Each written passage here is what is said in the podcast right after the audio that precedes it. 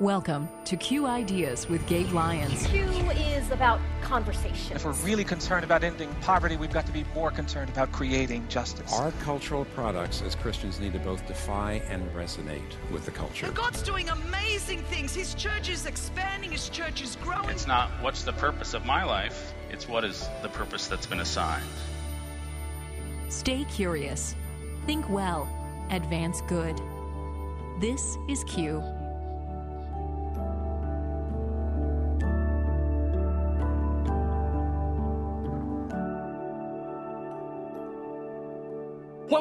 Jesus did life with, they made no sense on paper. They made no sense in life. They were across a political spectrum, they were across socioeconomic groups, and yet he called them friends. When we look at the early church and we see churches like in Antioch, where their leadership, not just their mission, but their leadership, was a group of people of different ethnicities, different socioeconomic groups, leading together as equals. When we think of our faith communities, what does it look like for us to show hospitality? I wonder who the other is, who your other is, who's the alien to you.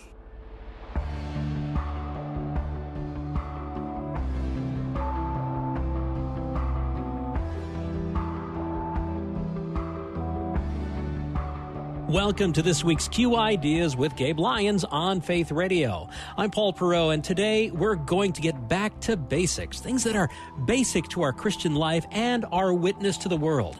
You just heard the voice of Jo Saxton a few moments ago. We'll hear from her later.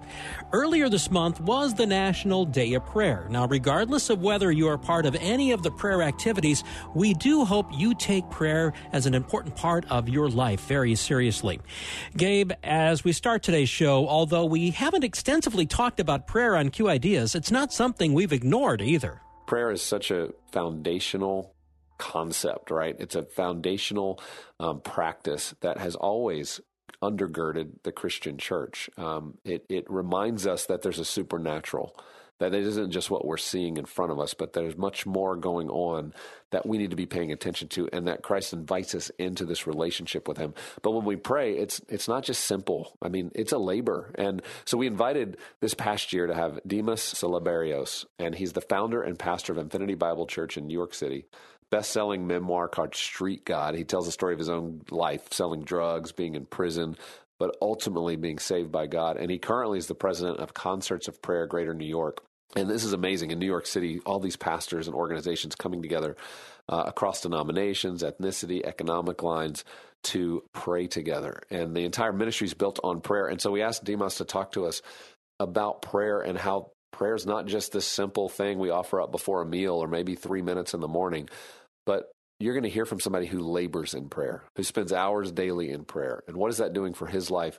How can we be inspired by that? And so let's listen in now as Dimas educates us on the labor of prayer. And what I want to talk about today is the labor of prayer. When you think of the word labor, it comes from the word work. And what labor means is to physically or mentally uh, do an activity that brings forth an outcome or result. And when I think about prayer, I've always known that prayer was hard. I always known that prayer was tough. Most people that I meet, even those that are excellent in prayer, you'll find that there's a humility upon them that they always feel that they could do more. And I, I, agree with them in that concept that there's always more that we can do. One of the things that brings a pleasure to my heart is when you study some of the fathers of our faith. One is John Wesley, where he says, God will do nothing but in the answer to prayer. He says, God will do nothing but in the answer to prayer. John is emphasizing to us all the importance of taking the time to pray. One of the greatest examples to me in the Bible is Daniel. I mean, you remember the story of Daniel. Daniel prayed 21 days in Daniel chapter 10 because he needed an answer from God. And the angel came down and told him, Your answer in, in verse 12 in Daniel 10 said, Your answer was heard from the very first day, but I met resistance in the air that I had to battle before coming down to earth to deliver this message message to you. Then the angel said, I must take off and help Michael because he's fighting the prince of Persia and the prince of, of, of Greece as well. What Daniel was showing us that our offense, and it's a little complicated, but there's something to that when we pray and we're going in after God, that it does something in the heavenlies. I love the way the apostle Paul put it when he said in uh, Ephesians chapter 6 and 12, he said, We do not wrestle against flesh and blood, but against rulers, authorities, cosmic powers, and present darkness in the ESV. He was pointing out to us that our battle goes on, and it's not just between the little people here on this earth, but we're battling in the spirit realm. And if we want to see success in our ministries, want to see growth in our ministries, we got to go further than what we're seeing today. You know, we have no shortage of people that have a gift of preaching today. We have no shortage of people that know how to set forth strategy. And what most people that have ministries in the hundreds of thousands, yes, in the hundreds of thousands from overseas, when they, they, they, they tell me, when they come into the U.S., and they start to have a dialogue about how their ministry grew and flourished. They said people in the U.S. turn their ear when they start talking about the prayer efforts, but they turn on their ears when it's time to hear about the strategy. And they said that saddens them because they know that it's not their efforts, it's not their preaching, it's not their organizational gifts, but they will point to the power of God. And I want to compel you and challenge you today to increase your prayer life so it can be even that of the model of the New Testament church. All over the New Testament church, all you have to do is glance through the scriptures. You'll see examples of the hour of prayer, which the disciples talked about. And most historians would point to, and scholars would say, that in the New Testament, they prayed for our prayer that was in the morning, and they'd have a prayer that was around three o'clock in the afternoon afternoon because that was when the Romans would ring their bell to change of the guard. And that's when disciples and Christians would take that time to that bell, the signal for everyone to come together for about 45 minutes to pray and about 45 minutes earlier that day. So about an hour and a half is what the New Testament would do in prayer. And we would be challenged right now, many of us as leaders, by the disciples on the lack of prayer that we're doing daily. And the truth is, let me tell you, I was oriented. My, my spiritual formation was in prayer. Three women laid hands and prayed for me, and the power of God knocked me to the floor. Yes, this tall guy fell to the floor, hit the ground, and when I got up, I felt the presence of God. I repented of my sins, and I accepted Jesus in my life. But at that time, unfortunately, I was an illegal pharmaceutical dealer, meaning I was selling drugs and I was running a drug empire and I was facing time in jail. And I went into the jail and me and this Latino brother, we got on our knees and we prayed. He knew no English and I knew no Spanish. And we would pray together for an hour. And when people would press in and humble themselves and say, Would you pray for me before going to court? We had a 100% record of God showing up in his success where people were released from those prisons and were free because they submitted themselves to Christ in prayer. This blew people away. One time, guys wanted to fight over the bed next to us, and we said, It's not the bed, it's the power in the prayer of Jesus Christ that's bringing this forth. But we have to make a decision and be willing to labor in prayer, be willing to fight this fight. And the reason it's tough is because we're doing something in the invisible, but we want to see things in this tangible world. And I love the way John Calvin put it. He said, Prayer digs up the treasure. And I'm telling you, Calvin had it right.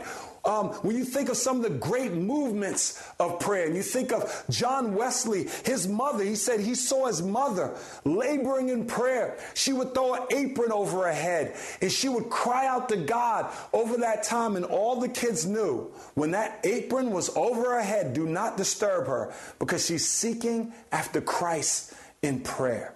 I want to challenge you today. Prayer answers all things. I prayed for two hours a day. Tim Keller became the mentor in my life before you knew him as this great preacher today. I prayed because I wanted to share my testimony. Billy Graham selected me over thousands of people here in New York to share his testimony. And lastly, one time a hitman caught up to me, put a trigger to my head to kill me after I just accepted Christ. And I just said, Lord, I will give you my life. And every time he pulled the trigger, snap, snap, snap, snap.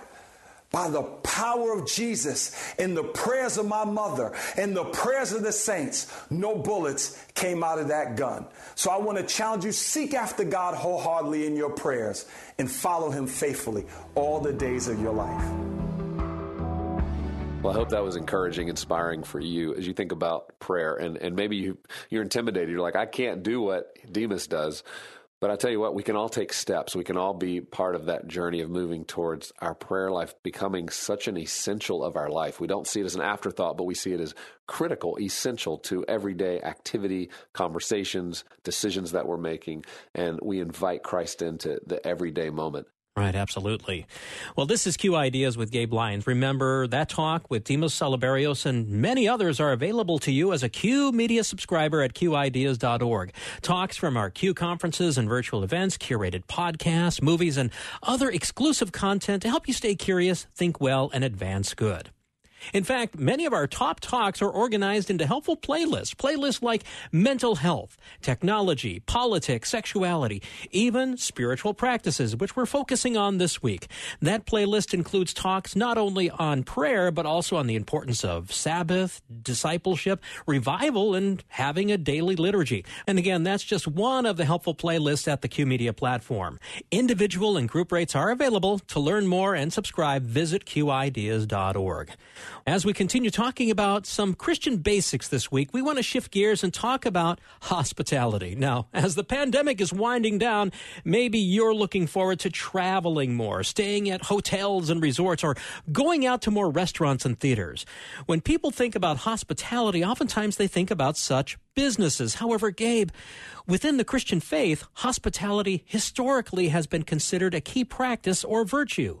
And this virtue of hospitality is something we see throughout Scripture. It's something any group of Christians has been called to do is to bring hospitality to strangers. I was reading in 1 Timothy 5 just yesterday about this concept, how it's describing the role of the church. It's talking about uh, the, the character of women in the community. And one of the measures of the character of the women in the community was that they were hospitable and would welcome believers into their homes and would help take care of them as they were traveling. And so one of the things we can learn, not only from church history, but even history itself, is this value of hospitality that the communities of God that have been hospitable are the ones that win converts.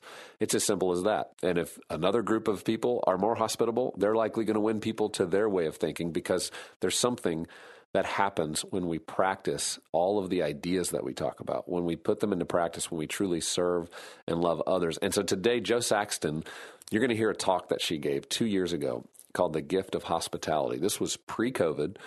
There was no idea that any pandemic was on the rise. And you're going to hear the prophetic nature of what she's talking about when she describes how historically the church responded, even in Rome, when there were plagues. I think you're going to be encouraged by it, especially during a season where people are getting back into hospitality, but trying to do that in a way that's very sensitive to the current government restrictions and the way in which a lot of people are fearful of connecting and coming together. She's going to give you inspiration about how do we think about that. We don't have the opportunity to just step back. We have to continue to step in. Maybe we have to be more creative about how we do it, but let's be the kind of people that are hospitable. So let's listen now to Jo Saxton on the gift of hospitality. So, when you think of hospitality, what comes to your mind? I wonder if you think of a hotel and the room service and the luxury. Or I wonder if you think of times when people have come to your home, to your space, and the pressure you felt to perform for them in some kind of a way. When I think of hospitality, I think of my family. I think of a home where the pot was always full to overflowing with food, where neighbors and friends were coming by, people who became our family because we're all immigrants working out our way in the world. Sometimes it was great, other times it was really uncomfortable. But that's what hospitality meant to me. What I want us to think about is not just these expressions of hospitality, because that's all I'm referring to, really, the expressions. I want us to think of the definition of the word because I believe if we understand the definition of hospitality, it'll challenge us, it'll stretch us. We'll realize it's richer, more inspiring, and a lot more sacrificial than we'd first imagined. In the New Testament, the word for hospitality is philoxenia. Now, I may have pronounced that wrong, but I'm not kind of down with ancient Greek pronunciation too often. But what it means is a combination of two words. The first, philo or philo, which refers to brotherly love, friendship. It kind of conjures up affection. And most importantly, it refers to seeing the other person as an equal.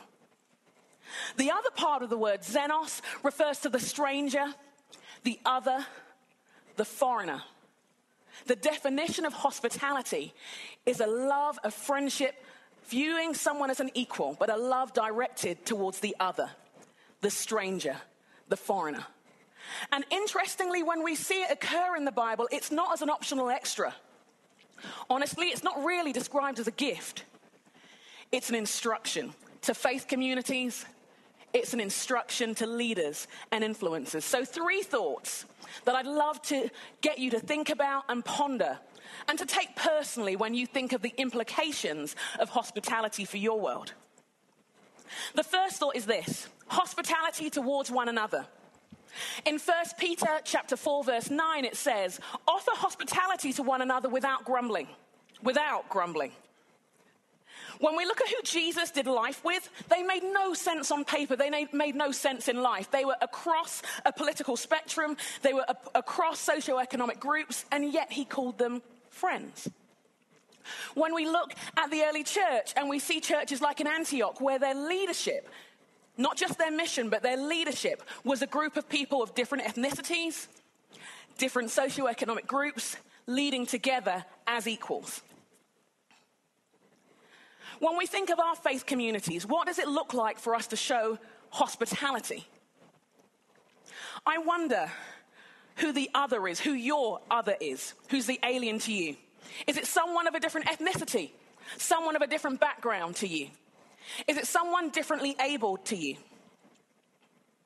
I wonder if your other is someone who would vote differently from you, who would think of theological essentials in a different way to you. Now, you can have them round for a meal. You can have them at your table. You might even donate in their direction. But will you see them as an equal? Will you see them with, with affection, like family, like a true friend? I think our challenge that Peter said then and rings to us now is whether we can show one another true hospitality. But hospitality goes beyond that. It's also hospitality beyond the church's walls, beyond the safe spaces. And so, to the Hebrew church, these words were given Do not forget to show hospitality to strangers, for by doing so, some people have entertained, strange, have entertained angels without knowing it. Now, forget the angel bit for a moment. Think of the stranger again. The Hebrew church were under pressure. They weren't loved. They were dealing with tough times. And yet, even in the midst of a time when they could have pulled in and hidden away, the challenge was still go outwards.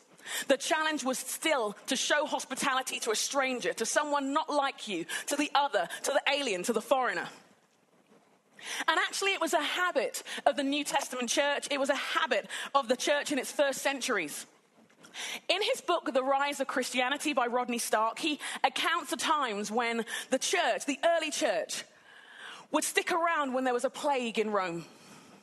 Even though others were fleeing for their own safety to protect their own lives, the church stayed. And they would love and tend to those who were sick and dying. Even if it was great risk to them, even if it cost them their own very lives. Because as far as they were concerned, this life was the prelude to eternity. They weren't afraid of the other. They weren't afraid of the foreigner. They weren't afraid of what would happen to them. So they didn't need to pull away. They ran towards. I wonder for you and I today, as we think of our context and our world, what does it look like for us to show love to the stranger, to show love to the alien, to show love to the other? And what does it look like to show that love knowing that that person is an equal, made in the image of God, with potential, with beauty, with worth, with value, with purpose. Then the last thought I want to get us to consider is one other place where we see hospitality pop up a few times, one other kind of group. And it's to leaders and influencers.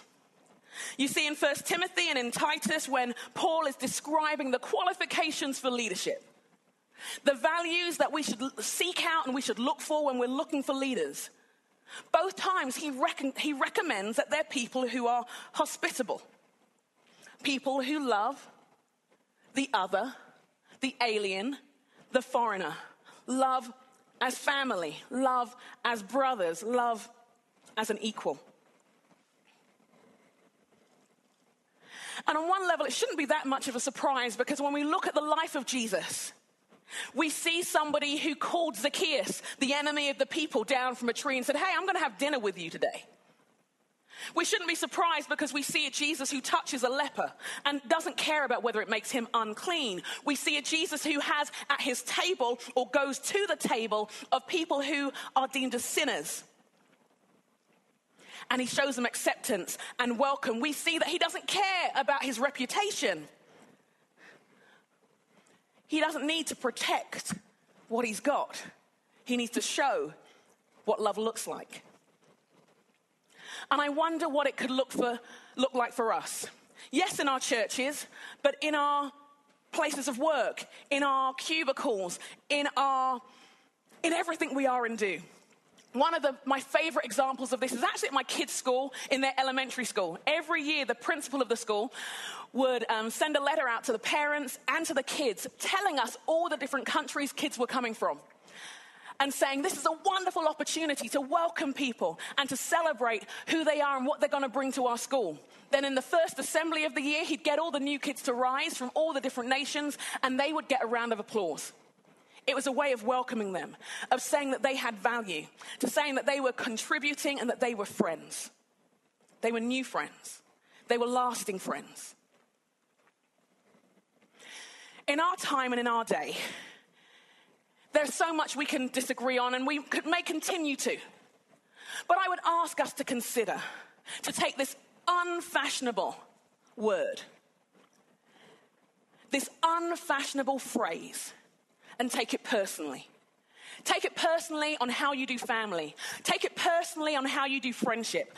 Take it personally on how you treat the other. And if you don't know someone who's your other, it's time. It's time to make friends beyond your walls, beyond your race, beyond your economic group, beyond your world, beyond your comfort zone, beyond all that's made you you. And to offer it freely. Yes, it's an instruction. Yes, it's an opportunity.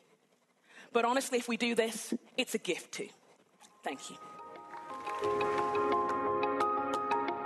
I just love that talk. I, I, this particular moment where she says the early church would stick around when there was a plague in Rome.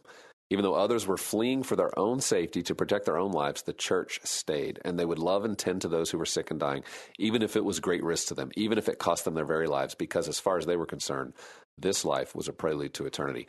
What a convicting statement. I think in a season where so many people are concerned with their own death and life, and there's a lot of fear around death, we as Christians cannot carry that fear. We don't have that opportunity. We're, we're called to not fear death. That's one of the great advantages we have in this life to live with courage, to live with conviction and boldness, and never to fear death. And so, in a season where so many people have that fear, I hope you take inspiration today that we will be the people that aren't fearful of death. We'll be the ones that walk forward. We'll be the ones that help people re enter, that help them remember the value of human relationship and the needs we have to come together, and how that not only nurtures our soul, but it's essential to how we build community and how we have a flourishing life. Hospitality, again, one of the key virtues or practices of the church that many are rediscovering and applying, especially in this increasingly post COVID world. Now, maybe you're saying, what? one of the virtues or practices? Yes. Again, on the Q Media platform at qideas.org, I urge you check out a series of talks featuring Greg Thompson, who we've heard recently on the show. Early in the history of Q, Greg did a series of talks called The Six Practices of the Church, certain key ways the church saw themselves and expressed it to the world. We featured that series before on the show. Hospitality was the fifth of the six practices. In fact, here's a clip of Greg talking on hospitality. We have to reprioritize hospitality as the extension of love. Because the love that we have is not just for ourselves. This love that we grow is for our neighbors. And because of this, the work of the Christian church in this world is not the work of excluding our neighbors, but in embracing them through the work of hospitality. And I want you to think about how powerful this is in this age. Think about your open door. Think about your warm welcome. Think about the holiness of pulling up that extra chair, setting out that extra plate, filling that glass one more time going and finding those linens and put them on the bed. That is holy. That is holy. This is the work of hospitality.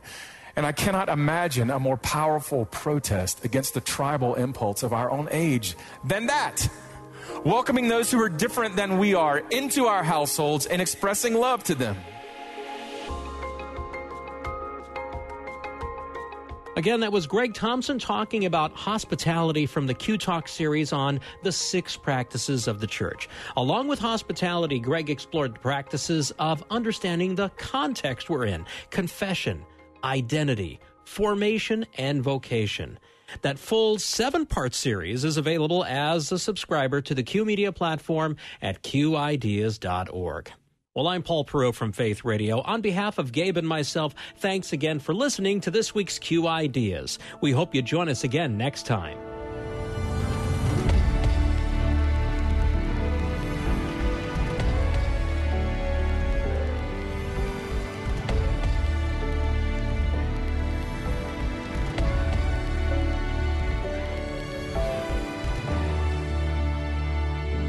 This show is made possible in partnership with Faith Radio and Northwestern Media.